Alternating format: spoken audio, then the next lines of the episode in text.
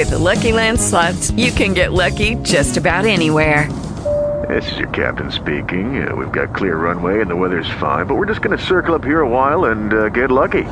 No, no, nothing like that. It's just these cash prizes add up quick. So I suggest you sit back, keep your tray table upright, and start getting lucky. Play for free at LuckyLandSlots.com. Are you feeling lucky? No purchase necessary. Void where prohibited by law. 18 plus terms and conditions apply. See website for details.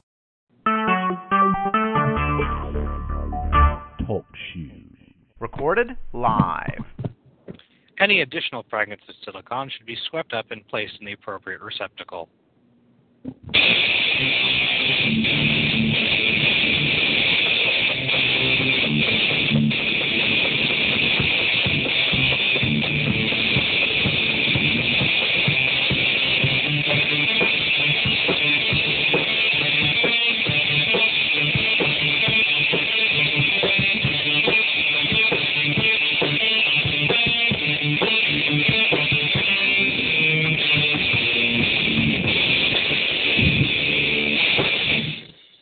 And salutations, everybody, and welcome to a slightly delayed episode of Fragments of Silicon. Uh, yeah, we had some tech failure before the show started, and I'm kind of in a bad mood because of it. Um, joining me in the studio, as always, are Galix, Hello. Petty Fan, Must kill technology. and Ogre. The Luddites were right. Uh, more on that in a bit, but uh, time to go let the peanut galleries spill their beans for the week. Uh, Ogre, why don't you go first? Peanuts are legumes, aren't they? It all works out. Uh, let us see. It is very cold right now because it decided to snow overnight, which wasn't that bad in our area. I can still see grass poking out, but yeah, they still had to close the school, so which doesn't make that much of a difference to me. But uh, other than that, yay, some snow for once. You have to shovel it. Uh, took care of that earlier. It was, it was so. It's that it was that loose snow that you might. I think actually some areas around here used leaf blowers and took care of it. hmm Uh, let's see. We recorded on Monday, thankfully before the snow, so which is weird. Mm-hmm. Uh, it's surprising how many videos you get out when you have the dungeons that take long enough to be split into two videos. Mm. and uh, doing some pretty good progress through Ocarina of Time. I'm kind of surprised how fast you can get through the game. I'm kind of not used to that. Well, you still have to do a 100% stuff, so Yeah, there's that too. yeah. Yeah, but when you know what you're doing and you're going directly to it and you're not just taking your time and messing around, it's a lot faster. Yeah, surprisingly, I did the fire temp. We did the fire temple, and I have not played the game in a while, and I actually got through it pretty quickly. I was like, huh, remember Oh. that surprisingly well. Yeah. Yeah. Uh, let's see. Uh, anything else? Anything else? Uh, Grandia should be coming to an end soon. Yeah, I, I was actually talking to Nata about that earlier in the evening. I Uh, think he got close. To, he's, he's either at the end or has finished recording it. uh, he's finished recording it. Finished recording it. That's what I thought. Yeah, he said he, he said he found the ending not as dramatic as he remem- remembered it. Uh, strange how we grow up and Yeah. turns out not everything's that great. And he Heck, and the beanstalk is stupid. and he also remarked that the game wasn't as long as he remembered. I remember the game being pretty short for an RPG, honestly. It's weird. It's weird when you say short for an RPG, but Well, it's like I managed to take this out in a weekend. yeah. Uh, and uh, Yeah. Paper Jam comes out soon, which I'm kind of well, I'm not shaking with anticipation because I'm kind of curious how I'm gonna uh, when when I'm gonna get it. So Mm. somehow all the preview stuff has managed to quell my thirst for a while. and I guess my car's finally working now because I guess the battery went out for a bit and had to get a jump. But now apparently something with the exhaust is working up. So if it ain't one thing, it's another. Oh boy. But this is like a 20 year, almost like an over 20 year old car here. So Hmm. shit is about down, uh, bound to break down. Hmm. And uh, now I'll throw it over to uh, Gollix just to see. Snow here has been pretty reasonable so far. We got a little bit uh, this past weekend. Oh yeah, I saw Star Wars this past weekend. It was while it was snowing. Actually, there was more snow when we left, or then when we got back than when we left. So uh, the movie was good, but I won't talk about it here. But Still Uh, have to see that. hmm Uh, so yeah, there's a reasonable amount. It actually has been blowing around a lot, so clearing hasn't actually been particularly helpful because it's been very windy and cold more than it has been snowy. Um, not much exciting on the video game front for me, so I guess we will pass it to Petty Fan. Um, we've also been getting a great deal of snow here. Um, yeah, because you have to deal with another pipe thing. Yeah, I guess last night into this morning, um, another pipe froze in the house, so we've been trying to thaw that out. Seriously, if I ever find the person who decided to put pipes in exterior walls with no insulation, I will strangle the life out of them. That's not something you do in a cold place. No, that that makes sense here, where you know, if it snows, it's probably the end of the universe. yeah. If it snows in Florida, you have bigger problems than it snowing. Yeah, I mean, Most maybe the pan, yeah, maybe the Panhandle area, but you know, down in Tampa, it hasn't snowed here since like the the seventies. I'd say Yeah. something about mountains, but mountains, Florida. Yeah, mountains are uh, mountains in Florida don't really mix.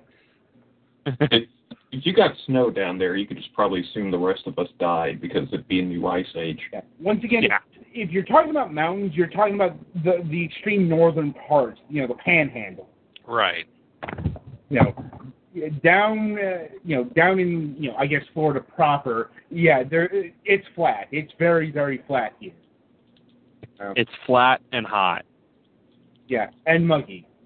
Oh God, can't forget that humidity. Anyway, so continuing this report on the Weather Channel. um, outside of us expecting more snow tonight, not a whole lot's going on. I'm just playing some video games, getting back into Final Fantasy 14. I noticed that. I like I like the helmet from that Alexander set. It's like it looks like X Death armor design kind of. hmm Well, the helmet I have now looks like I stole it from Sauron. Yeah, it's that tin I don't know if tyrant it's look. updated recently. Yeah. You get like the full Um, set, you look like a like either Galvez or Exdeath.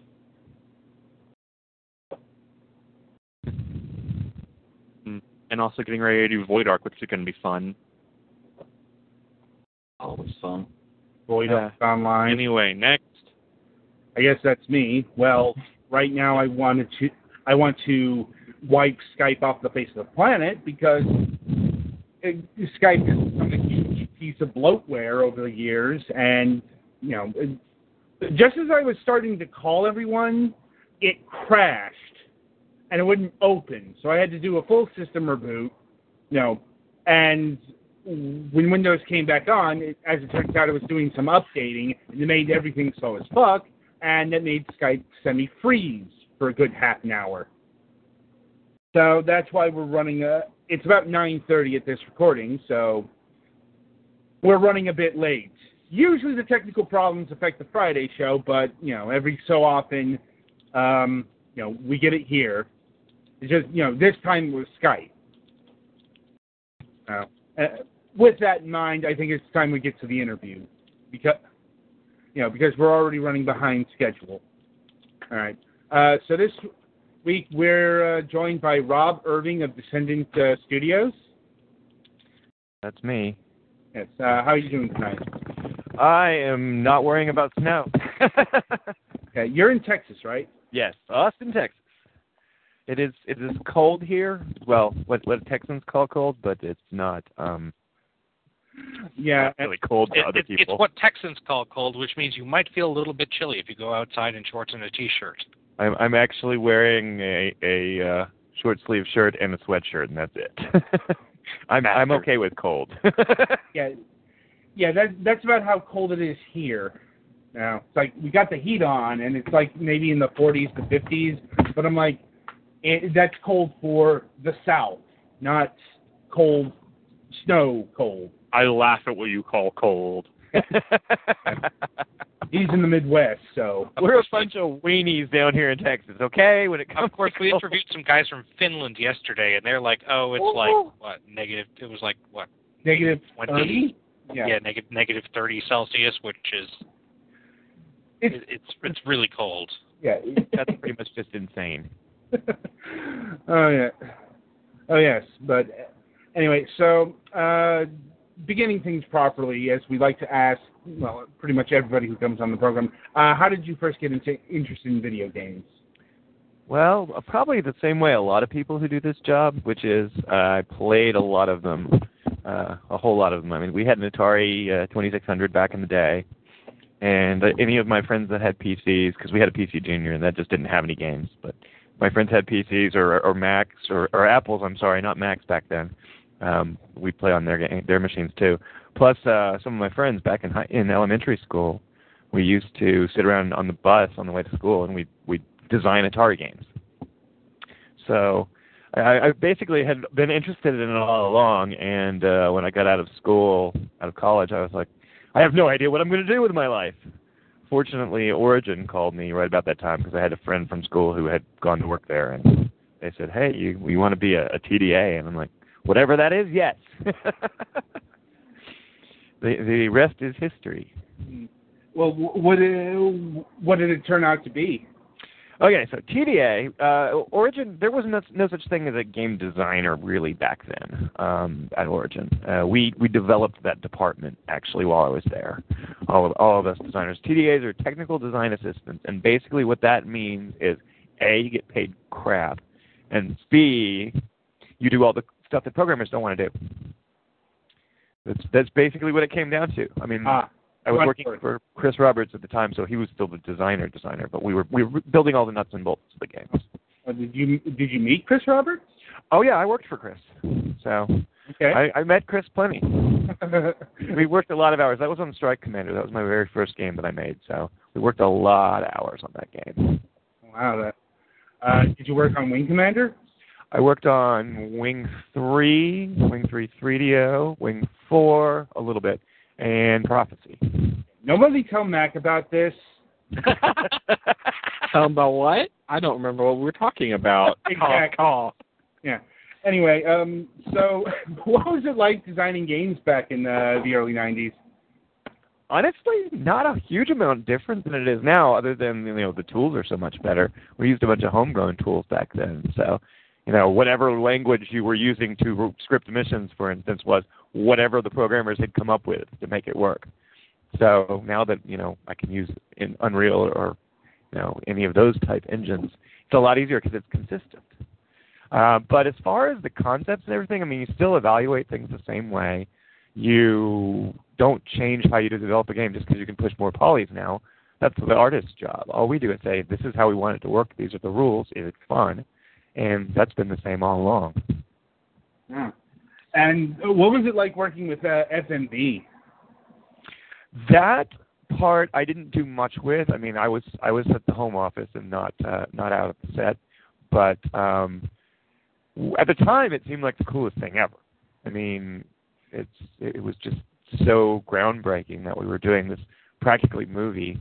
I mean, not counting like uh, what was that crazy 3DO game with Dana Plato that had that was all video. Uh, Night Trap. Thank you, Night Trap. I mean, not the same thing. No, uh, no, it was not. But uh, you know, Wing Commander Three had plenty of movies, uh, had like uh, movie portions in it. Yeah. Oh, yeah. I mean, and in the the fact that we had a decent cast, and you know, there were people I'd heard of working on the game, which up until then, all of our voice acting had been mostly done by like local comics, um, who needed an extra buck, so they did voice work for us all the time. but yeah, this was this was a huge deal, and you know we all we're all a little starstruck, of course, because Mark Hamill. And, well, did you guys uh, manage to meet uh, Mark Hamill? Yes, he actually came to the Origin offices and met us. So he's, he's very short. What's he like? He he seemed really down to earth. He was pretty cool. I mean, obviously his personality has come out a lot more of late. As far as you know, Star Wars was all we knew him for, and then like doing the voice of the Joker, for instance. That's he obviously has a, a, a very deep inner nerd. so it was he was he was very down to earth. It was it was pretty cool. I can imagine. Yeah. And uh, you also worked on the 3DO version? Yes. Oh goodness. One of the few games that I worked on that I actually shipped art in. Don't tell anyone. But uh, yeah, we had to take all the ships from Wing Three and dumb them down. So I spent a lot of time um, removing polygons from ships with a very very new 3D tool because I mean this is one of the first games with actual 3D spaceships in it Um, that we had built it internally. And so I went in there and stripped them down and made ships into like 12 polygons, which nowadays just uh, it, it, it staggers the mind that that could even happen. I'm like, Nowadays, something on 12 polygons wouldn't even show up. It, it's a menu object at that point. yeah, 12 polygons, that's an art style. yes, that's that's we're going retro. Back to the ugly age. And I made some buttons for menus too, I think, but that that that was uh that was the extent of my art in games. I am the worst artist, period, that I know of. Even my whiteboard art is terrible. So um, that I I like to tell designer you know young people who want to be designers when they ask what they need to know, I'm like everything. You need to be able to do everything in a game because the more you know, the easier you are to hire. And I can do pretty much everything, but I can't do art. Nope. So art is a different kind of talent. yes, it is a different kind of talent, but I have met some designers, you know, they want to be game designers, but they can also build their own levels and then do the artwork for it. I'm like, that that is supremely hireable. Yeah, well, that that's how it worked back in the day. You know, uh, programmers were also artists, not always by choice. Yes, some some of them weren't, but they tried really hard. yes, yes, they did. Now, um, next up, you worked on Wing Commander Four. I worked. I only worked on Wing Commander Four briefly because that was in between. Let's see, after Pacific Strike, after Wing Three, I moved on to. It all runs together in my mind now. Um, I think I might have been on Prowler at the time, which never saw the light of day, but it was uh, our mech game. Um, we worked on that for a good long time before it got scrapped. Yeah. But uh, they needed some help because I was the only person who still knew how to use the tools from Strike Commander and Wing 3 to lay out missions. So I laid out the ground missions, which a lot of people have never forgiven me for actually on Wing 4. Um, there are people who, who felt like the, the ground missions were unfairly hard because I didn't really feel that responsible to it. It's like I'm just stepping in temporarily here. So, you know, if it's super hard, hey, not my problem, not my game. Fair enough. I mean, it, you're just the messenger, as it were. Right, right. I, and no one complained in the office, so I figured they were fine. But partially it was because no one knew how to fix it. I was the only one who could build anything. So you get what you get, guys. You only have me for a short time. I'll, I'm going to hurry through this. Mm, Duly noted. Oh, well, in your estimation, what is the best Wing Commander game? Oh, that's not really fair. Yeah, you must make me pick between my children. well, I mean, you could argue that it's Wing One because it's just that it's the groundbreaking one. But I mean, I I still my favorite for the combat, which I no longer care as much about the movies as I did back on Wing Three. Uh, my favorite is still Prophecy, honestly, because that was us carrying the torch after Chris left. We're like, no, we're still going to do Wing Commander. Oh. But um, Wing Three was super cool too. I think it, it's better than four. Mm. My favorite is probably one that most won't pick, uh, Privateer. Does that count as a Wing Commander? I uh, it's got it in the name. I mean, I understand it's That's not a, a mainline title, but you know, No, privateer is awesome. I wasn't considering that as a, as a possible option here. fair enough. Fair enough. I mean, it's funny because I worked on both Wing Commander Online and Privateer Online while I was at Origin, both of which lasted six months to a year and then got scrapped. But we, uh, I actually brought a huge amount of what I had had been working on for for uh, Privateer Online in my head when I went to work at Cloud Imperium on uh, Star Citizen. So it was like this is the game we were trying to make ten years ago, fifteen years ago. It's been a long time. Indeed.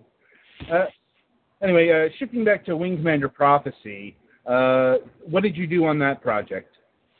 Um, I was basically, I would call, I guess, a senior designer at that point. I'm not sure I was quite lead designer because we kind of split. Our director did a lot of design work too because he came from that that realm. Um, but I did um, a lot of the mission stuff. I helped design. I mean, the core game rules. That that stuff mostly came from me and Billy Cain. Um, we came up with the idea of all these novel new ship concepts, like the ship that could pull the three together and become the super cannon, and the one that had all the little orbiting ships around it, the Manta. Um, and then we got uh, Syd Syd to come in and do the actual ships, which they were cool. And by then we were starting to push more poly, so they actually looked pretty good too. But uh, yeah, then it was mission layouts and, and the second unit script, for which I'm very sorry. Mm. Turned out I wasn't as good of a, a second unit game chatter writer as I thought I was, and listening to some of it nowadays is just great. Ah, old shame. Yes. Oh, oh, the pain. I, I think 500 taunts, they eventually get really bad. I'll take your word for it because that is a lot of taunting. It is. Well, I mean, each character has to have their own unique flair. But you, first, you have to come up with all these characters, and you have to have personalities and all that. And it it's um it, it can be a little little difficult. It's a lot of fun, like the first two characters. Then you get to character five, and you're like, I don't care what this guy says. In fact, maybe he's mute. Screw it, everyone's mute. Moving exactly. on. Exactly. It's like, well, the radios are broken. From- Sorry. Yeah, they're from a race that can't speak. Ne- moving on. Yeah, it's like week two, you get really frustrated. You're like, guys, you know, why would they talk to you on your radio anyway? They're busy. I'm not taunting the aliens. They're not listening. Yeah. Right. So at Origin, did you just work on space sims?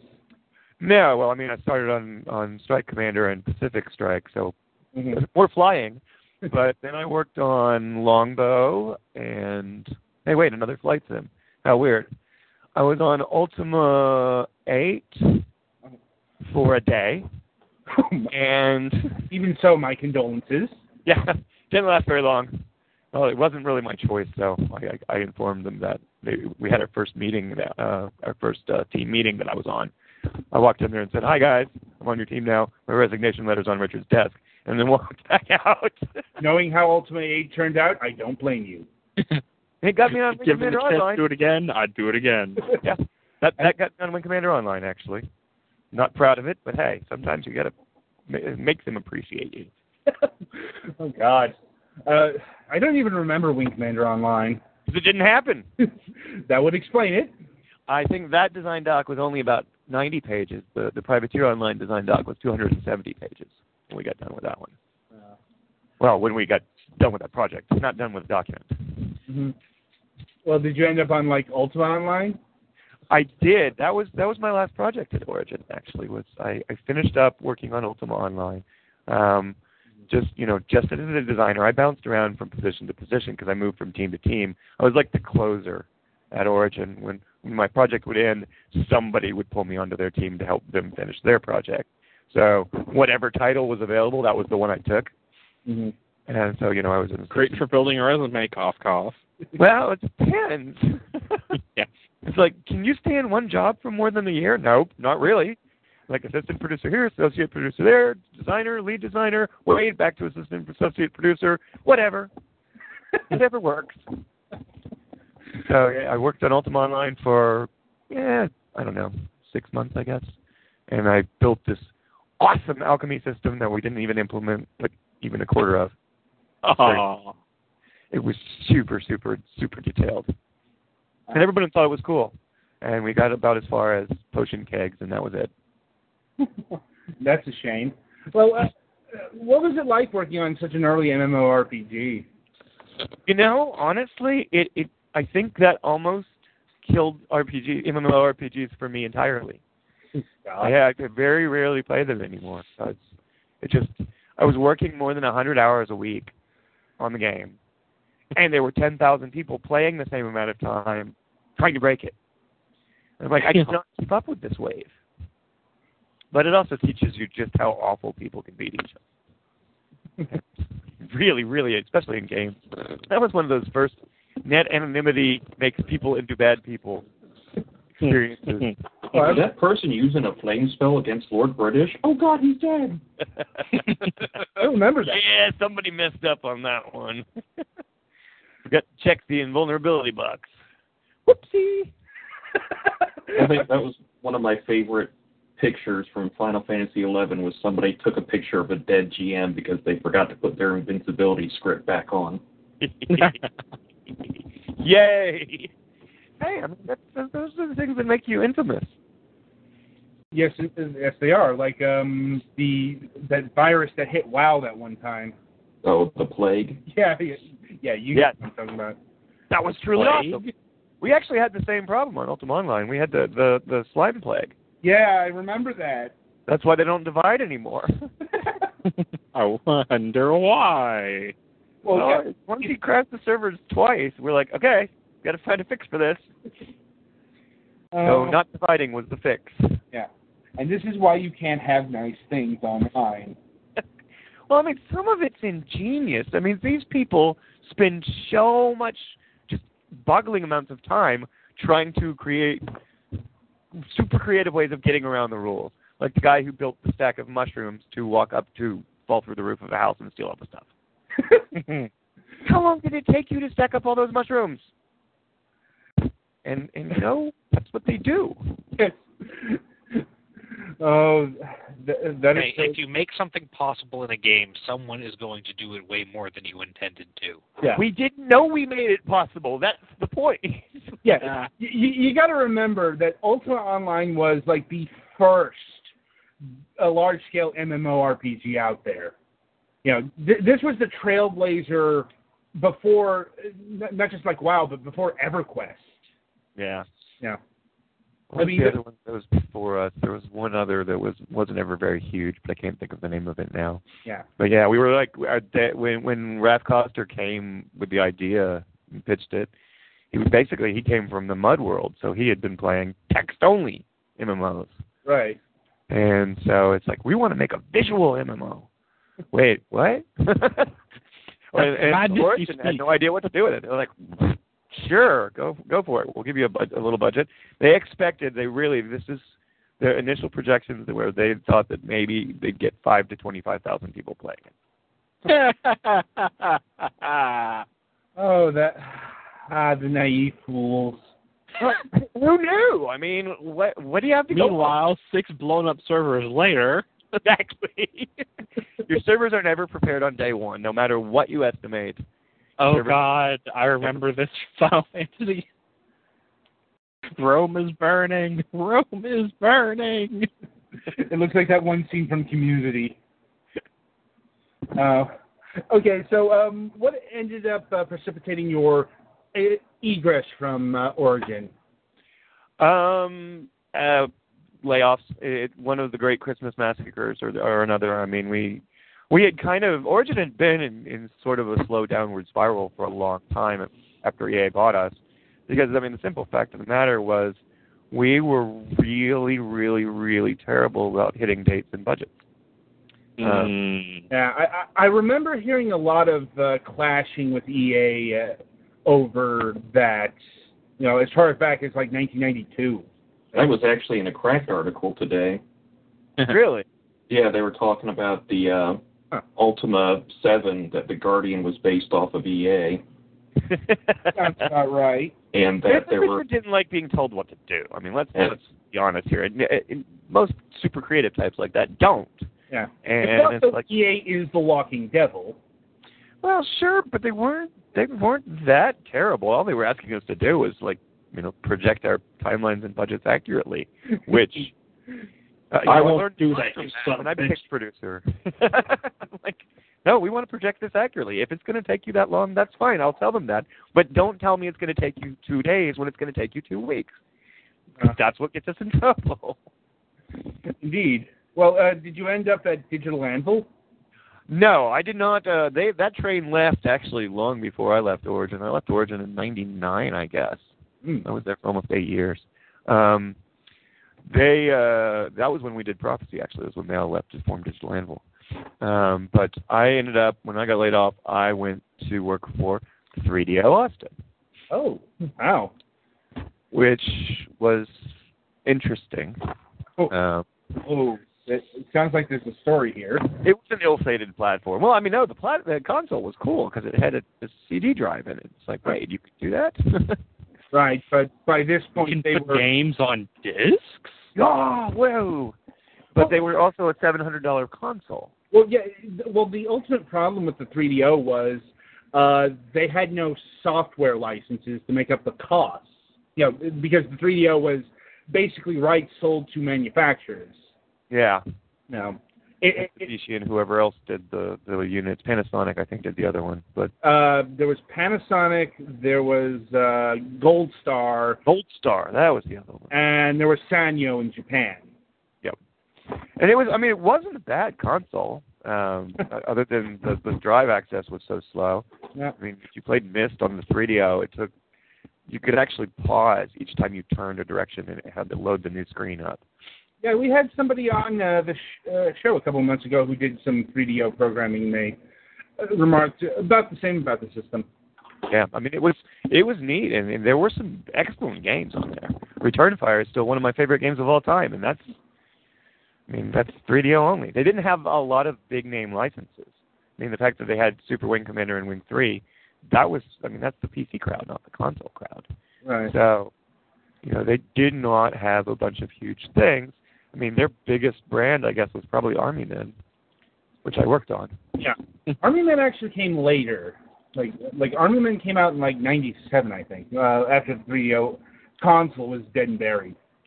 Like, No, that was still around in 2000. I was still making games on it in 2000. Really? Like I thought Studio 3DO was uh, like uh, software only at that point. Um, yeah, well, we were still making games for the console, but yeah, the, the console was not selling at all. It never did. It, it was maybe ahead of its time, but kind of like the the uh, Yeah. Gizmondo, which I worked on later. It's amazing how I get on technologies that are doomed. Uh, you haven't been making anything for the Wii U or the Vita, have you? No, I have not. Ah, Uh, knock on wood. that hurt. That hurt really hard, Adam.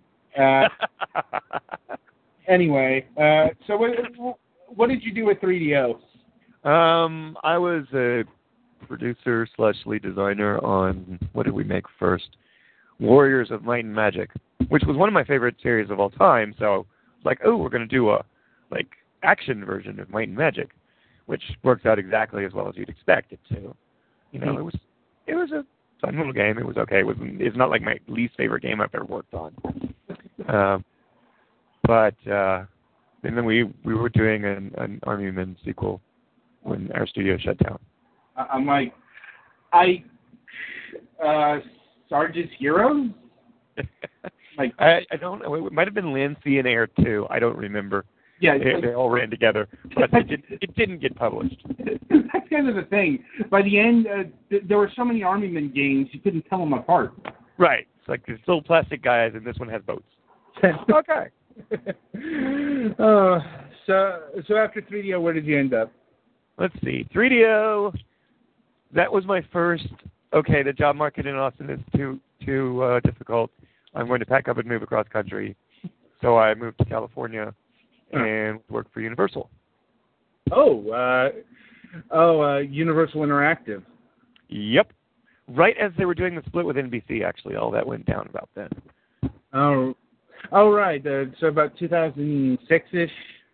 Uh, 2002 was I Right. think when I got there, Huh. and that actually coincidentally I was there at the same time they released a little tiny game called World of Warcraft.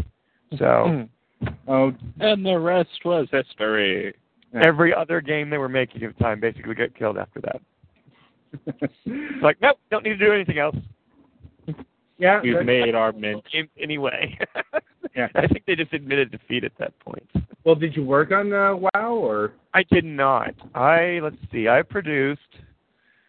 This is going downward on the the list of my favorite projects I ever worked on. I produced uh, Lord of the Rings titles. Oh, Um, we had the now we had the book license, not the movie license. I remember this. This this was confusing to many people, including me. but um, yeah, working with that that is probably the most difficult licensing I've ever worked on. So you can use Aragorn, but he absolutely can't look like Viggo Mortensen. Absolutely. Well, and Gandalf can't look like a guy in gray with a long white beard and a pointy hat. What the heck are you going to yeah, do? Yeah, get, well, that's the problem with casting someone who basically looks exactly like Gandalf. It's like, yeah, they actually have Gandalf in the movie. We're just they they just borrowed ours. Son of a bitch, that's from Odin. That's like public domain at this point. Your orcs can't look like orcs either. And I'm like, what? Ah. Oh my God! Okay, How, so they use the pig orcs that they use in Japan, and Gandalf has a tiny nose. yeah, it's Fuck it, we're doing a Legend of Zelda thing with Lord of the Rings now. that's pretty much what happened because uh, they released a Hobbit and it was pretty much a Zelda clone. Yeah, I, I only I remember that the game. Hobbit. My my special thanks in the credits is because I tested it and and uh, and help them with some pointers on the game development. But I think I actually have that Hobbit game somewhere around here. Wow. The the uh, first con- contribution I made to the Hobbit was I was in the very first level. I was it was a Friday afternoon. They had sent it over to us to, for me to look at, and I'm running around in this little fenced-in area right outside the door of of uh, of your house, right, bag end, and I realized that the little crystals are respawning at a ba- about the same pace as I'm running, and so I'm just I am picking up infinite amounts of them. So I took a rubber band and I tied the controller up to the left and left it over the weekend. I came back on Monday. It was still running, so that was a good, you know, stability test. and I had 37 lives. And I God. told them that I'm like, you might want to slow this down a little bit. uh, uh, so, did you work on any uh, Crash or Spyro games? no, I did not. Damn. I, I worked on Lord of the Rings until that that uh, line uh, was killed off. In fact, I was actually producer for a Lord of the Rings game that Eric's group was working on down here in Austin Mhm. um, when uh, my second year in LA. But I was spending a lot of time in Seattle because the two Lord of the Rings games, uh, Fellowship of the Ring games, were a little um, troubled. partially because of licensing, partially because you know remote teams that were pretty new. I Um, remember like uh, that that Lord of the Rings game being pretty buggy. Yeah, well, the Xbox one versus the the PlayStation one, they were both very different games too. Um, I will not play favorites. they, they are both my children, no matter how ugly or misshapen they may have been. Um, but yeah, there there were there was some bugginess. Um, there it it just it it never felt quite right. Um, I spent a good 250 days of that year in Seattle, working with one developer or another. Um, and you know, we were trying to keep it on the rails and try to you know get it done because they were missing milestones and everything. And you're like, well, there's only so much we can do. You don't get paid until you get this stuff done. Um, but the game overall, given the restrictions we faced, I think was okay. It wasn't it wasn't a bad game. It just didn't live up to my expectations because it was Lord of the Rings, and I'm a, I'm a huge Lord of the Rings goober. So it was and it was disappointing in the face of the movies. So that makes made it even harder because their games were pretty cool. Mm. I, I I do remember the EA games, and you know, not for nothing, liking them better. Yeah, I, I don't blame you. I, I am not hurt by that even a little bit because I liked them better too. But yeah, I mean it's it's difficult working with big licenses like that, especially in a situation like this where they've actually forked the license, and no matter what you do, you're going to be you're going to have difficulties. yeah, I'm like, that, that's just weird. We got the book license, and mm. I don't know who came up with that. I really don't. No idea. And I want to smash them with a mallet. Well, I mean, it meant we could use content that the movies hadn't covered, which of course Thank God some of that nobody went out of their way to do a Hobbits movie at all. Well, that Yeah. happened. Well, that happened much later. that That would have been awkward. Yeah. the, the Hobbit movies. No, no, no. We, they are they are dead to me. Uh, well, I mean, part of the part of the reason why the Hobbit movies took so long to get to the screen was there was a licensing dispute between MGM and New Line. Joy. Yeah. Always licensing. Oh, it's all. It, it's amazing how properties like that can be so difficult to to navigate. Yeah. But the other reason it took so long is because they forced him to make three movies. Hmm. Actually, that was his idea, apparently. Like, No, not according to everything I've read. He almost walked out when they said it was going to be a trilogy. And if you look at the books set, stacked side by side, The Hobbit is like a third of the size of one of the volumes of Lord of the Rings. I, I know. Yeah, they used they used uh, liberal amounts of Silmarillion padding, and then some stuff that they just made up. So they pulled a bunch of stuff from the appendices of Lord of the Rings because they hadn't used those yet. Quote Oh yeah, unquote. that too. Yeah. Yeah. I guess Hey. it's good that Radagast the Brown finally made his screen debut. No, that was that was completely like a one sentence mention in in the Hobbit.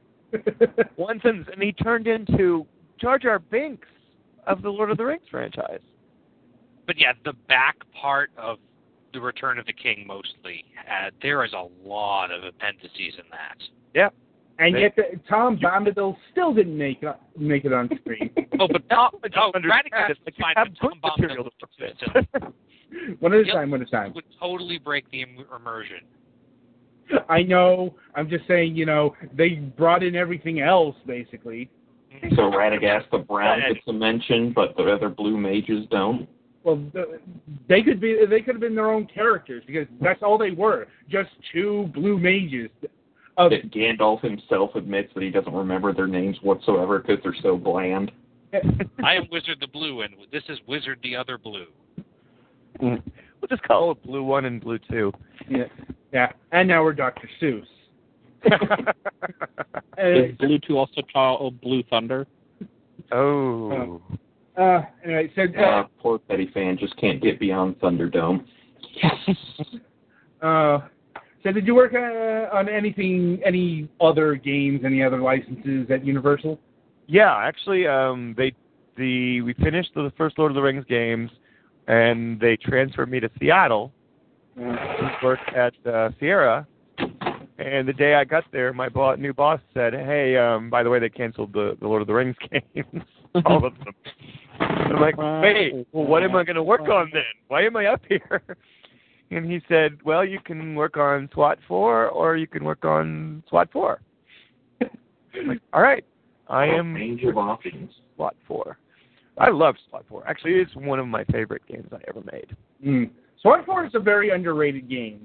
Although It is unique in its style of gameplay. That's what what made it fun for me. Is I mean, playing multiplayer in SWAT 4 because you could humiliate the crap out of your opponents without killing them. you Like- fools! I'm going to pepper spray you and zip tie you, and that is cool. Oh, now I have the urge to quote from Spoonie. Uh, but uh, yeah, SWAT 4 is a really underrated uh, uh, FPS. Uh, it's like probably the best of the uh, you know SWAT spin-off games. Yeah. Did you ever play like like SWAT 3 or oh god the the live action one that was fucking I played SWAT 3. I did not play the live action one because that that looked like a, a bit of a mess. Um, Oh, it's like the, it's probably very realistic, but the problem was it was very realistic. There was kind of there was kind of always the deal with police quests. You know, uh, back in the '80s, uh, police precincts actually used police quests as a uh, teaching uh, of rules and regulations. What do you mean I didn't read him his rights? That's, Come on. I, I think that was actually a thing you had to do. It was a thing. Yeah. Oh yeah, it was a thing. Yeah. And it was frustrating as heck when you forgot to follow procedure properly and you got dinged for it. Yeah, it, it's like, oh, it's like, but hey, hey, I, I, I, that's kind of what they were aiming for. Well, that was the kind of the point. It's like I'm not. I was working on. I'm not a huge shooter player, especially now where they've kind of wandered into extreme violence Uh, uh, for the most part. And I'm like, I don't need that. I, I'll play them. I don't mind. It's not like it, it upsets me, but I, I don't need that. And SWAT was, you know, you can't just run around and gun everything down and blow everything up. That doesn't work. And I, I, I admired that principle of the game and the the fact that they took SWAT three and really I think improved on the execution in SWAT four Mm. was uh, you know that was that was a, a well done game and the non lethal weaponry was a lot of fun. Indeed, although a bit frustrating because you, know very very finicky with all that stuff. Oh, yeah, it's like. Uh, but uh, so after SWAT four, uh, did you work on anything else for Sierra? That's when Sierra shut down. I, I was developing kind of a, a complex that every company I worked at folded.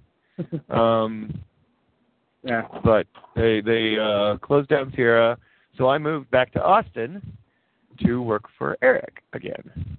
Mm. Uh, I worked. I had met him at Origin. I had produced for him at Universal. Now I went back to be his his lead designer slash producer at uh, at what was then Gizmondo, Austin. I guess it was Warthog Studios before that, but it had been bought by Gizmondo before I got there. Ah, yes, Gizmondo. Uh, that's a that's a tale. That is quite a tale, but honestly, the Wired article did such a good job of, of covering it. I'm like, I, I that's all I do. I just point people to the Wired article and like, Yeah, remember the Ferrari Enzo wreck? yeah, Follow the train. yeah. And, and uh, God, what was the guy's name? That the who had the connections to the Swedish mafia? um, let's see. There was, uh, no, I, I have to remember their names. Stefan was their CFO, I think. He was the the mafia up guy, Swedish mafia. I didn't even know that was Oh, a thing. So. And uh, what was our? Who was our uh, CEO? Can't think of his name now. He was a character. oh, I, I, I, from the uh, Wired article, they sounded like characters. I mean, Well, I mean, they turned out to be just complete crooks. I mean, there's not, nothing else to be said for it. When we finally started kind of digging through stuff, and other people started digging through stuff, they were paying millions of dollars to imaginary companies that they owned to make games that we were making in Austin. What is this Well, company that says we're gouging them, we're gouging them? Ha ha! I can't believe they're buying this, we're gouging them. oh God, it's something out of Enron. I'm not joking. Like the, Enron did the same shit, and it, it, right down to having company uh, like a dummy company called, or a dummy uh, investor called uh, Mr. Y Ass. No, my ass. Bit. Yeah, not even joking about that. Anyway, um, so uh, when did you all go to make Star Citizen? Oh well, there's a significant gap in there, but uh, significant gap, strangely enough, is uh, when I, I gave up on games because when Gizmondo imploded dramatically. I, I like to say that the tale of my my past game industry history is that each of my departures got worse and worse because it was like the origin was very friendly and you know you know here's here thanks good luck. We'll we'll give you recommendations. Here's your severance. Thanks for seven and a half years. And then Gizmondo was we're in a meeting room and the, they're, we're on the phone with the, the head office and they're like hey is the HR person there yet? Or that was uh, that was 3DO yeah. And then uh, Sierra was the same thing. It's like oh we're shutting down and then Gizmondo was we're not paying you for two months and now we're shutting down. So I was like, that's it. I, I'm done with games. I'm going to go get a grown-up job because I can't take this anymore. My my ego cannot sustain this. So I um went out on a limb and uh through a friend of mine I got a job at a company that did timesheet software as a programmer. So I figured it was time to polish up my programming skills some. And so I spent seven years making timesheets. Hmm. It sounds scintillating, I know. Yeah. I'm like, I'll admit that's kind of beyond the scope of this particular program. yeah, yeah, definitely. So that's yeah, basically uh I was uh thinking about getting back into games. It had been long enough that I'd almost forgotten. And then Eric, uh, here he comes again in the picture. It's amazing how much Eric is in the picture in this my game industry history. Gives me a call one day as I'm getting on a plane to go to Disney World with my family or something. He Said, "Hey, you want to come back to make games again?" we're working on this little game called Star Citizen, and we need a lead designer. Like, okay, that was it. That was it. The conversation was like five minutes long. We worked everything out, and as soon as I got back from vacation, came in, and interviewed with Chris, because apparently he had forgotten me, and uh, that was that. Voila! I was the lead designer on Star Citizen. That was back when the team was only like 15 people. Oh, geez. Uh, that's like, what, back in the crowdfunding days? Or, you know, the, Yeah, we did. It just recently finished the crowdfunding. Um, so it was three months after that, I guess, when I got hired, because they really just started building the team then. Hmm. Um, and we were in the little basement office in, in Austin, and Chris came to visit every like at least once a month, not twice a month. yeah. So, yeah, so what was it like, uh, you know, uh, back in the saddle, back into video games, back making uh, Space Sims? Well, I mean, I certainly felt a little fish out of water at first. I mean, it had been long enough that it's like this is a lot of this is new to me, um, and part of it was just the the fact that here I was 15 years later back in games and working on one of the games I had tried desperately to make before. Essentially, it's like all the things we wanted to do in Privateer Online we can do now. We really can. Um, so to me, it was kind of like just getting back into the same space where I sort of started out. Um, and you know, everyone had all these huge ideas, and of course, Chris is Chris is a massive dreamer. So ideas are not in short supply.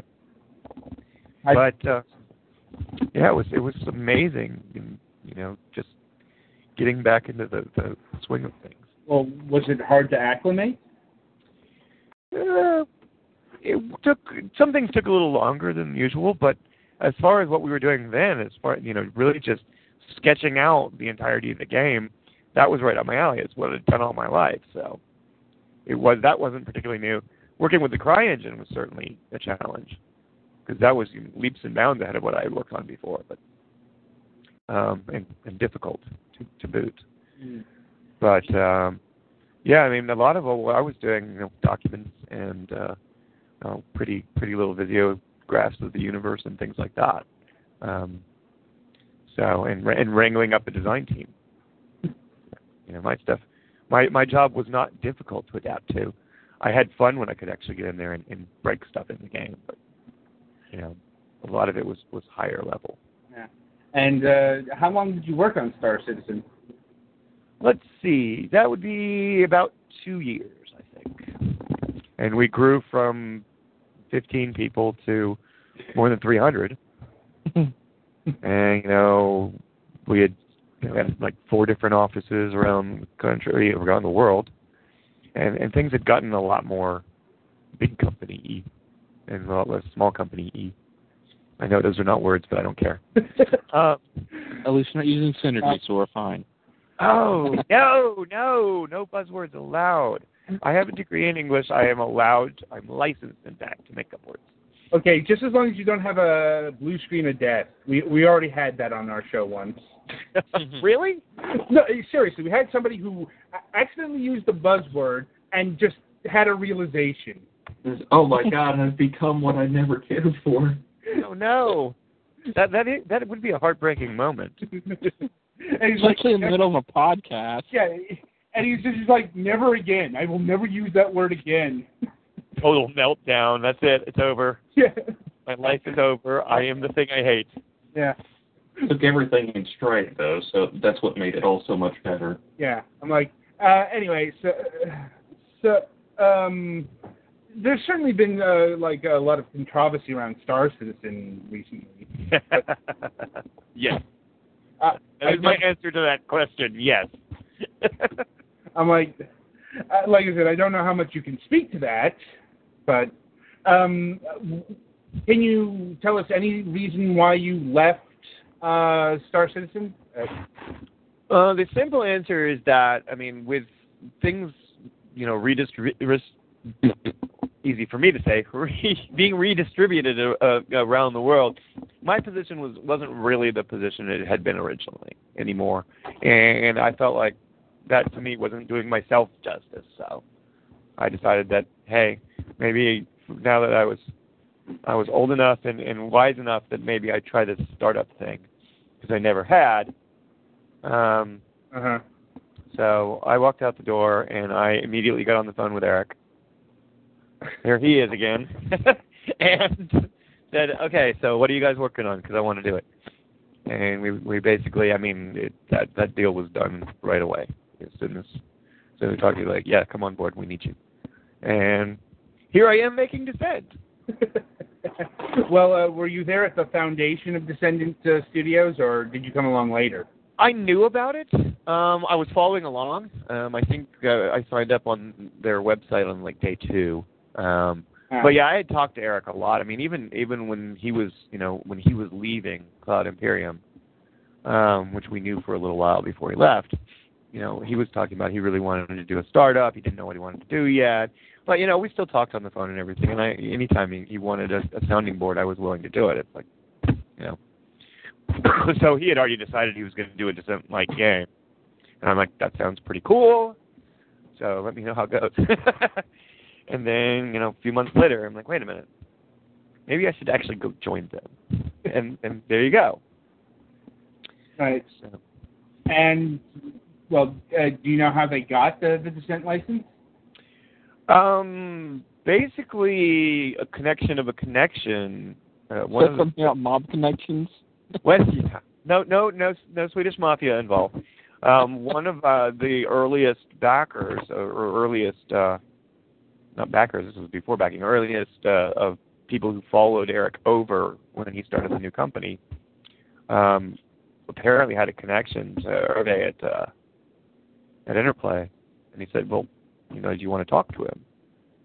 And he apparently liked what we were talking about, so he said, "Well, why don't you make it an official and make it a Descent title?" I mean, I still kind of like STFU, but um, you know, I'm okay with Descent. It's it's pretty cool that we have. I mean, it's it's been a struggle to get that name back out there, so it, it was kind of an honor that they considered us and said, you know, we think you guys can do this. Indeed. I mean, I know that other people were vying for Descent. Yeah, a lot of people were really mad at us because they thought it was our fault that they they had problems, um, and it wasn't. We had nothing to do with that. Um, but like uh, I know that the guys at Sol Contingency were were basically doing a, a new descent, and they got their cease and desist from the Interplay before we came onto the scene. We didn't even exist as a company when that happened. It had nothing to do with us. Um, but I mean, we we totally support their game. We I, we think it's great that there there are people working back in this area again because it's a, it's a very unique genre. Right. But you know, it's it's unfortunate that there's other baggage that came along with it. But no, I mean, it's, I think the more the merrier. Indeed. Like we happen to know the people who uh, brought Descent to Steam uh, way back when. Yeah. You know, and uh, they were trying to do a Doom Descent game, and you know that didn't happen for one reason or another. But you know, it's uh, it, it's good to see that somebody's bringing back Descent because uh, I don't know. Did, did you play Descent back in the day? Oh yeah. Oh yeah. That was one of the those games that that everyone stopped working for two weeks when it came out. That and Doom. There were there were chainsaw battles up and down the halls of Origin. All you heard was people yelling gleefully and not working, obviously. But uh Incidentally, uh, since you're in the Austin area, did you ever meet like any of the Doom crew? I did not. Although I, you know, I did. I did finally get uh, Romero reached out to me on, on LinkedIn and, and hooked up. So Yeah. Oddly, cool. yeah. Oddly enough, we just had uh, Tom Hall on our program last week. Really? Yeah. And the week before, we did, we just did a huge two uh, part interview with him. Actually, that's true. I had, I did meet Tom Hall briefly. I, I didn't think about it that way. I didn't think of him as a, as a Doom person at the time. Yeah, he did some level design. Like he was, his babies were more Wolfenstein 3D and Commander Keen. Yeah. But he did work on Doom. I love Commander Keen. He. Uh, anyway, um, yeah. And what's it like working in a six degrees of freedom, as they call it, you know, versus like a 360 uh, versus a space sim? It is a.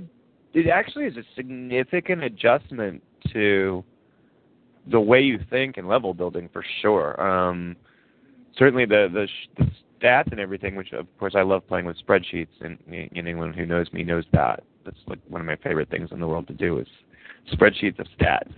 But uh, the stats are affected by that because there's so much more you can do, and you have to react to that. But I think it's the level design that's the biggest challenge because it takes a few a few uh, whacks at it before you really start feeling like this level is a six degree of freedom level as opposed to just a clone of any other shooter. Right. Yeah. Well, if it makes you feel any better, I, I played around with the game uh, a few days ago, and um, it certainly felt like it just uh, what you got there right now. It certainly feels like Descent, like right down to oh, which direction is up. Yeah, the the new map that's on the proving grounds right now that is coming out probably next week to the the, the public, um, Tycho, is the first map that I built that it doesn't matter. You there is there's no floor. Who cares? it's it, as soon as you start the level, all the spawn points for each team face a different direction. Okay. So two of you come in. Thinking of it in terms of up and down, and therefore you have already lost. Yeah, I know where the floor is because I built the maps, so I know which way down is, and I use that to orient myself in some of the maps.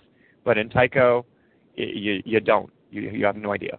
If you know which direction the different colored rooms are, then you might have a chance of remembering where the floor is. But it doesn't matter. It's a perfect three-dimensional level in the sense of you really you just fly. I played the original Descent once when I was little, and I'm pretty sure I never actually, or it took me certainly a long time, even if I did, figured out the actual go forward button. I was just turning in place, shooting at things. Uh, That doesn't sound like much fun. Well, I didn't really see the appeal of the game after that until I realized I wasn't actually moving. Oh, it's not a turret game. yeah, but uh, I, I remember Descent being quite a different experience back in. Yeah, oh yeah. yeah, I mean, I, re- I remember that it was it was really confusing at first. yeah. But you had oh God, motion sickness. Why?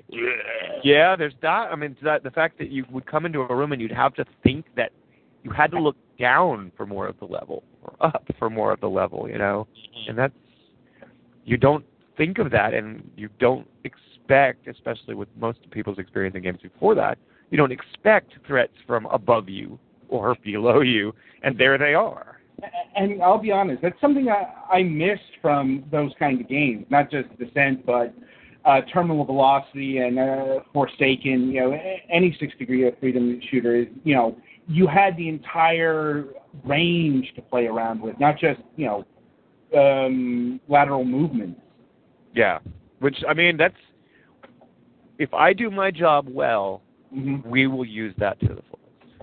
And especially when the single player comes around, I would definitely like to improve on that more than anything. And of course, that's the long-term goals, but Right. it's still it's it's that is where I hope that we can really make it shine in in that you will be surprised by where you're attacked from and how they attack.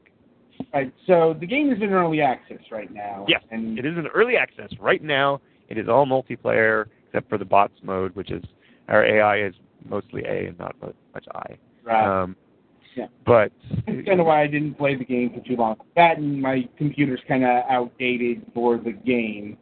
oh no. I got it to work, but it was kind of like being in a tumble dryer. I mean, I you know I was thinking of getting a new computer, but then Windows 10 came along. I'm like, uh, I gotta wait a couple years now. So yeah, that's I am I am uh, holding off on that myself because I've I've uh, put in for my free copies of Windows 10 yeah, on my laptop and my work machine, but I have not taken them yet. I'm I'm just ready. You can do that. Cause I've been de- I've been debating whether or not to update You have Windows 10. Do it before this sometime this summer. Yeah, yeah, the free it's not going to be. Oh, I was definitely going to do it before they started charging for it. yeah. But you can sign up for it, and they will keep reminding you, but you do not have to install it. No, Okay, so they've been reminding me anyway, so Yeah, they pester me almost like daily with a little pop-up when every time I start my laptop, but you don't have to install it yet. Yeah. And I'm giving them the, the proper Microsoft seasoning period before I, I install it. I don't blame you. I mean, I, I have Windows 10 on my laptop. My old desktop is still Windows 7 because uh, that's just my backup unit now because I just use my laptop all the time now. Yeah. Uh, But honestly, I I know a lot of people who have already upgraded and have had no problems with it. So Yeah, I've I'm had- not having any issues with 10. Yeah, I've had a few. I've had some issues with ten. Like uh, sometimes the sound will cut out, or uh, sometimes the toolbar won't work. You know, it's like it, it, it's all quirks of the system apparently. Also, there's Yeah. apparently a weird bug with some games that the that the sound goes completely nuts on 10. yeah, That's fixed when you re-update your sound driver, because I had that problem and we re-updated it, it never happened again. Okay. Anyway, so uh, getting back to Descent Underground, um, this is supposed to be a prequel uh, to the uh, ga- uh, 90s games, yes? Yes, we are telling the tale of how we got to that state in Descent One, basically. Um, with you know, we have to kind of carefully skirt around specific terms because the license is split from the asset. But we are still going to tell that story, um, and we have some some good ideas of how we're going to set that up. Um, it should be, even though people know where it's going in a sense, which you know Well, sometimes that works, sometimes it doesn't. But even if you know how how it ends up or how the next game starts, I think we're going to have a good enough pile of twists in there that it should be it should be interesting. right. And uh, well, what led you to do a prequel as opposed to like a uh, reboot? Um, it's, it's is there any difference really? I mean, if if the prequel is when we get the final release out, if the prequel is wildly successful, I mean, we will continue from there, and it, at that point, it essentially becomes a reboot, right?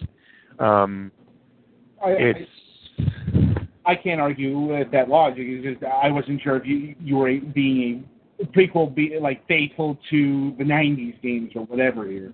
Well, I mean, we've already had to alter something, so there, in a way, we are in rebooting the universe a little bit in the sense that you know the timeline has changed a little bit, and you know the backstory we're filling in isn't going to conflict with what happens in Descent One. Um, it might make some more sense than some of the things that happen in the later Descents, but um,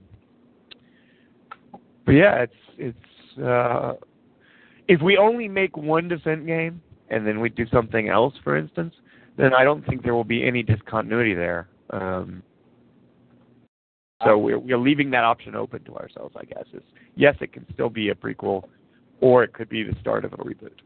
Well, I suppose that brings up another question: is just how much do people care about the lore of Descent? Uh, that has been a surprisingly diverse set of answers in our community. I mean, there are a bunch of players who have never played Descent, a bunch of people who have never even heard of Descent, and obviously they don't care. There are a lot of players out there who don't care what the lore is anyway. It's like, how fast can I skip that? Um, but there are also a bunch of very, very passionate people who played Descent and love Descent. And, you know, some of them are fairly religious about it all. Um, you know, there's still people to this day who say, well, if there's no pyro, I don't want to play it. I'm like, but how does that? You don't even see your ship. How does that change your experience? I'm like the the the, the devout are strange like that, I suppose. Uh, there, there is there is a cult for almost everything on the internet, and probably there is for everything. I just haven't found them all yet. But yeah, I mean, there are some people who are that passionate, and there's not much you can do other than say, wait and see, please, and give it a try when when it's ready. And Yo, we're not done yet. Keep breathing, dude. you might be pleasantly surprised. You might still hate it. I, I, I'm sorry if you do, but I understand now that I've made games for a long time that you are going to invariably not please everybody, especially the really passionate fans who have their idea of what your game is, whether or not it agrees with your idea. Right. Well, uh, how many people are working on Descent right now? Uh, 12? Hmm. We're a tiny team. We're a tiny team, so everyone wears a lot of hats. I am the design team. Uh, Keith, our community coordinator, also is uh, our uh, it's, it's doing some design. Hmm. Uh, but I am basically all of the design team, uh, map building, stats, and backstory, and all that stuff, plus programming stuff as far as the blueprint that goes into the game. So yeah, I mean it's any any job can become become available at any time through one of our people. Um, just whatever needs to be done. certainly a common story uh, on the indie scene. Yes, and it's it, it's actually one of the things that I found a, a good fit about this job. It's what I wanted was to go back to that that indie feel because I liked the way that felt at the beginning of Star Citizen, um, and I I missed that particularly about the game as it got later on. Well, uh, do you still keep tabs on Star Citizen? I check in on their updates every now and then. I haven't actually played it since they released the PTU or whatever, the, the Persistent Universe Mini.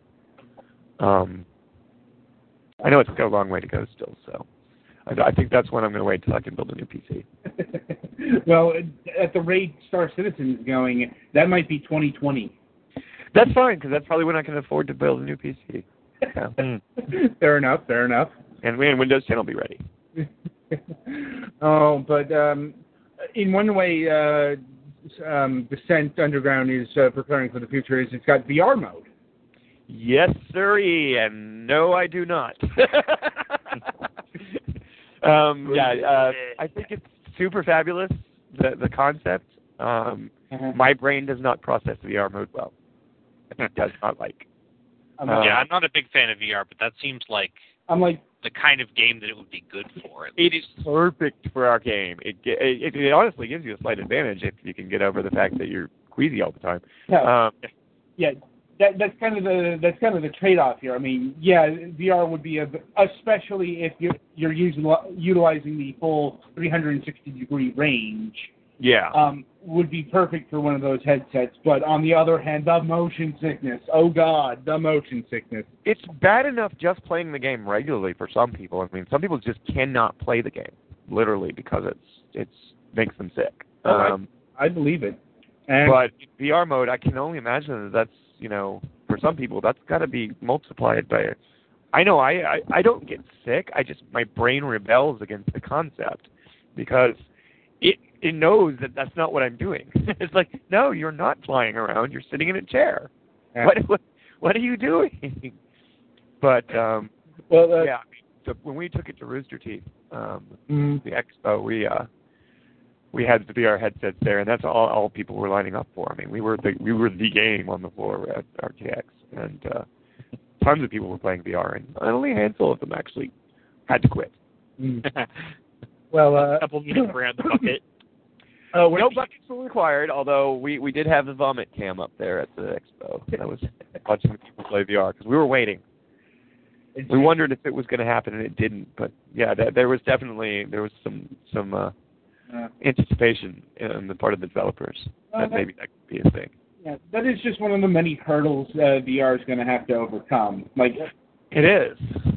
Plus, it requires such a such a smooth frame rate. You have to have a. oh yeah, it, it- it's like it, it's you know I understand why people are excited for this technology. We've certainly had people who are very, very, very excited about VR. Think it's going to be the future of video games. I'm like, no, and that's not anything to do with the tech. You know, with the like concept. It's more. It's going to cost a bundle. Yeah. There was actually an interesting video put up on uh, Extra Credits today. I know you're not a huge fan of them. About okay, I understand that VR is a cool new thing, but there are some serious hurdles it's facing, and Yeah. stuff like not being packaged in with everything, and the price of adoption, and the fact that it's really only worth doing with games that are really good for it, which usually Yeah. means games developed for it specifically. Yeah. Well, I mean, that's think about 3D movies and 3D TVs and how that was all the, the rage. And I, I don't use my 3D TV for 3D ever. I mean, it's I have one. I have the glasses. They're still in the box. I've never opened it. But I think I even bought one 3D movie so I could say I had one. But I haven't watched it. Yeah. And Pierre's technically able to take 3D Blu-rays, but never going to use it. Yeah. and that's and I think that VR is not as as uh, fringe as 3D TV, but the 3D movies were the same way. It's like one movie was made for 3D, and then every movie added it, and it was awful. But you know, Mhm. Yeah. it was Or if once you once you have one, Especially the ones with the, with the lighting problems, because 3D dims things. Yeah, or if you want a more video gamey analog, uh, motion control, like you know. we're trying, man. We're trying. one of these days, I mean, every futuristic movie has it. We're eventually going to do it. yeah. You know, the, Well, and here's another question: Are you targeting a specific headset? There's another thing. Like, it's not just one headset. There's going to be like two major ones in PC space. That's not even counting P- PSVR, but you know, it's going to be the Vive versus the uh, the Rift.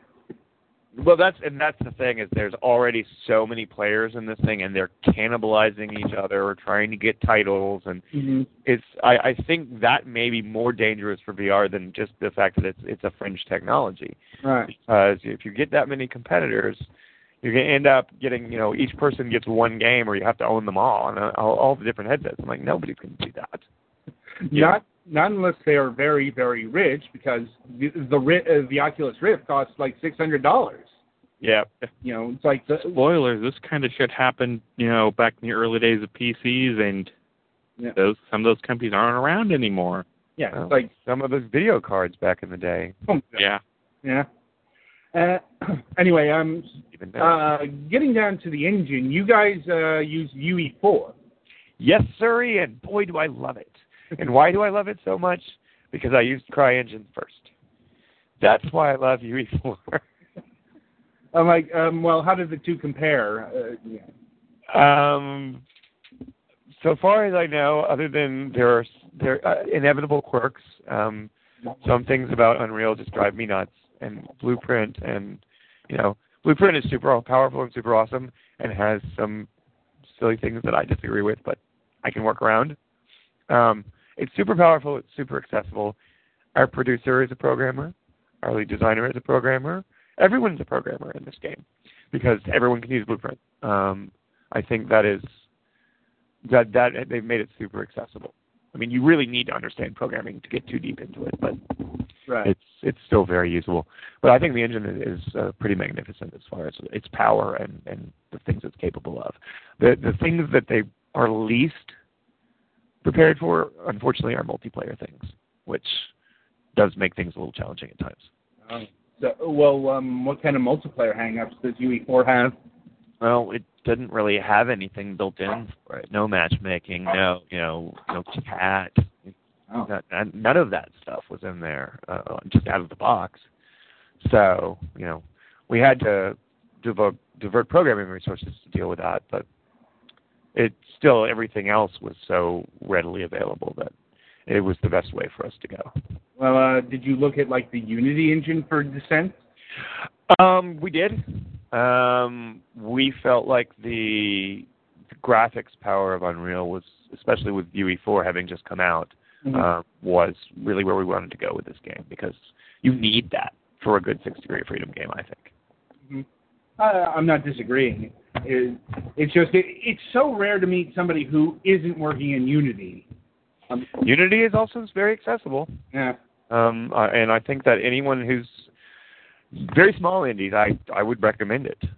Oh yeah, b- believe me, we we have, we've had a number of indie devs who are very like two man or one man teams who worked in Unity.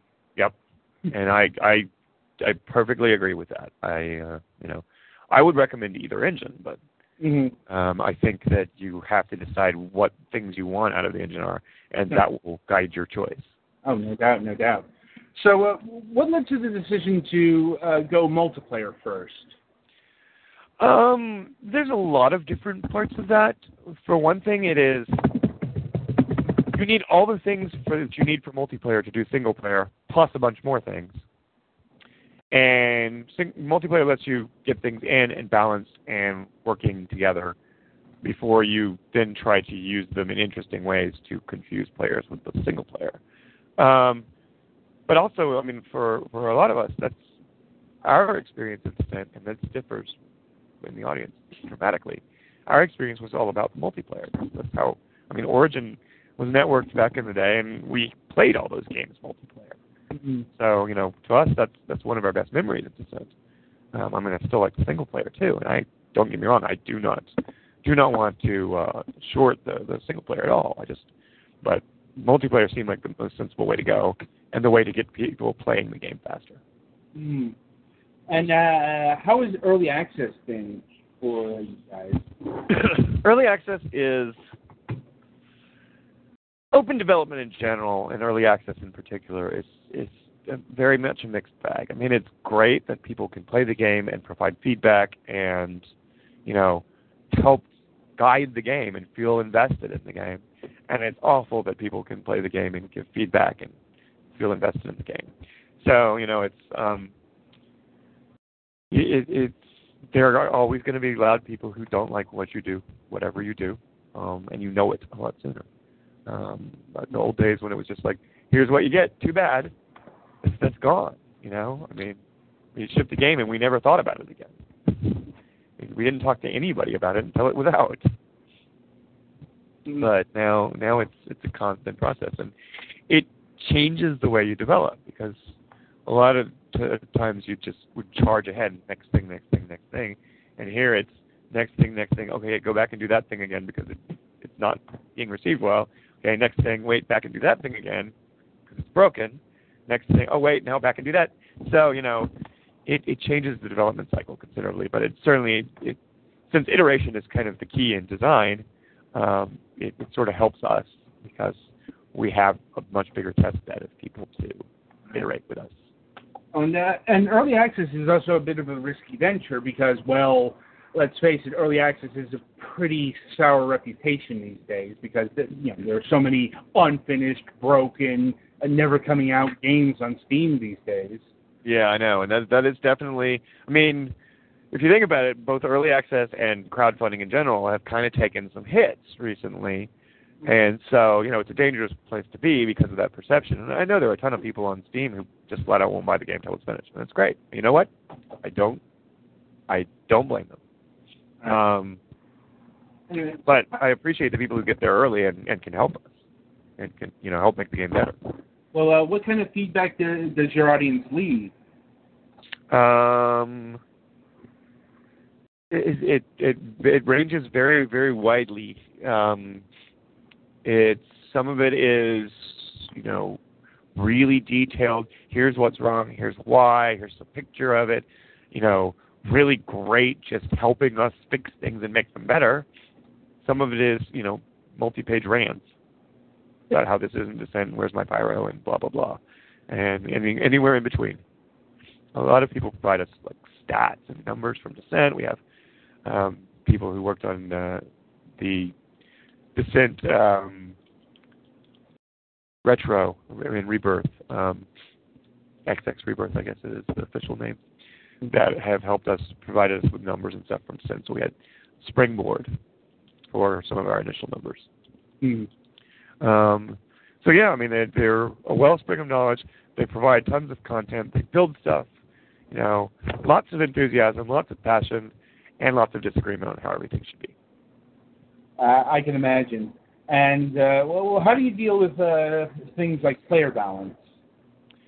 Um, for me, that is like the golden rule of my job. So, I mean, I always am thinking about that. It's like uh, that that sense of fairness has to persist in in design. Um, if I give you this thing, I have to take something away, or I have to give this other person this thing.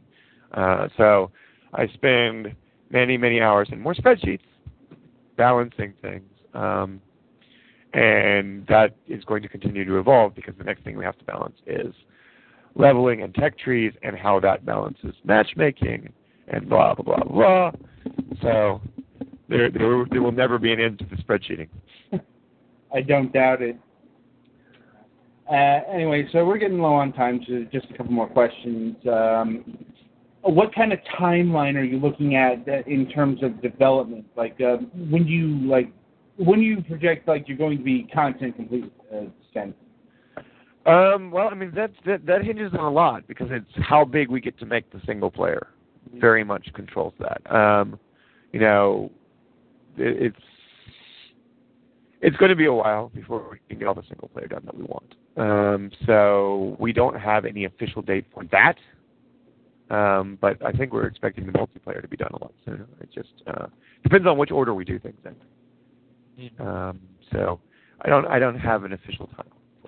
Fair enough. And uh, my final question at this point is, um, as far as pricing goes, how much is the game right now, and is it going to stay that way throughout development, or is that going to change? It is currently thirty dollars. Um, of course, we hit some of the Steam sales, and we've done some big discounts and small discounts. Um, discounts have been getting progressively smaller each sale, and eventually the price itself is going to go up because we expect the game to be fifty or sixty dollars at release. Okay. So now it's a great deal. yeah. So, uh, so you're doing the Minecraft model. Yes, Yeah. basically. All right. Well, Although probably spending slightly less time in beta than Minecraft did. We, we could call this an extended alpha for all I care, but you know, it, it all that matters is is it finished or not. I mean, Gmail was in beta for what ten years? That's Did fair. anyone care? you can turn the beta flag back on if you miss it. That is an excellent feature. Oh, that is a good point. And uh, anyway, um, thank you for joining us uh, today, Rob. Yeah. No problem. Yeah, it's like it's certainly been a wonderful interview. A lot longer than we had anticipated, but that's always good. Hey, you know what? I had nothing else to do uh, other than work on tech trees, and honestly, my eyes were starting to swim from tech trees. So Uh, uh, but yeah, hopefully we'll have you on the program again when um, Descent is in a more complete state. You know. sure, you guys can pop in and play some Descent against us, and we'll uh, show you the ropes. uh, I'm like, show you how not to play. Honestly, half of us are, are awful at the game, which is good, to be honest, that, that makes it easier to balance. perhaps if, if we can find the time. Uh, yeah, well, that, that goes for all of us, I think. yeah. Well, it's like we're, we're, like we're always playing games on this pro- program. It, it it's weird when it's your job. Yeah, you have to be you have to be ready to talk about games with the people who you're interviewing. Yeah. Yeah, it's it's it's difficult for developing when you're doing development too, especially when you're working long hours. It's like when you get home, you don't want to play a game necessarily. if you do, it it needs to be a very different game than the one you've been working on, Yeah. hmm which is bad because I need to be researching games that are like mine as opposed to you know that's it's it's a toss up. It's it's a very delicate balance there. All right, so that'll about do it for uh, this installment. Um, anyway, um, but you know we're going to be uh, back on Friday with MSP. I uh, I don't know how the Blue Monday thing is going. Uh, Mac hasn't given an update recently. Uh, let's see. On Sunday we're doing the um, strawberry vinegar review. Um, on we're having another Tuesday interview next week with Ralph Egas of Abstraction Games. They are a port house out of Denmark, and they just recently converted A Boy and His Blob to Steam, Xbox One, and PlayStation 4. Uh, the original A Boy and His Blob or the new one? the Wii remake. Okay. Yeah, it's like no, no, not the original NES one. NES E is pretty easy to port, so Yeah, it's like, and on uh, next week on Wednesday we'll be having Adian Pierce of East Asia Saw, a Hong Kong development studio that's currently working on a whole bunch of stuff for the PlayStation. I admittedly I need to do more research there. You know, this is kind of what happens when you have all of this on your plate. You, you kind of weaken areas. But anyway, until all that happens, all I can do is wish you good gaming. Oh, uh, one more thing. We will be bringing back the uh, topic of discussion next week.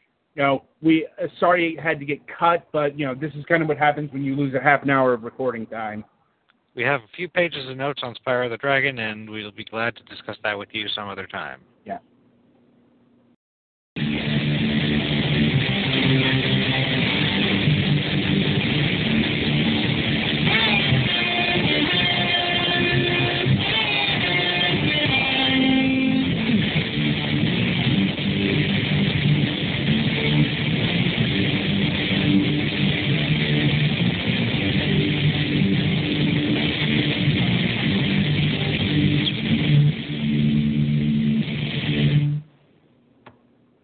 Hello, it is Ryan, and I was on a flight the other day playing one of my favorite social spin slot games on ChumbaCasino.com. I looked over the person sitting next to me, and you know what they were doing? They were also playing Chumba Casino. Coincidence? I think not. Everybody's loving having fun with it. Chumba Casino is home to hundreds of casino-style games that you can play for free anytime, anywhere even at 30,000 feet. So sign up now at ChumbaCasino.com to claim your free welcome bonus. That's ChumbaCasino.com and live the Chumba life. No purchase necessary. Group. Void were prohibited by law. See terms and conditions. 18 plus.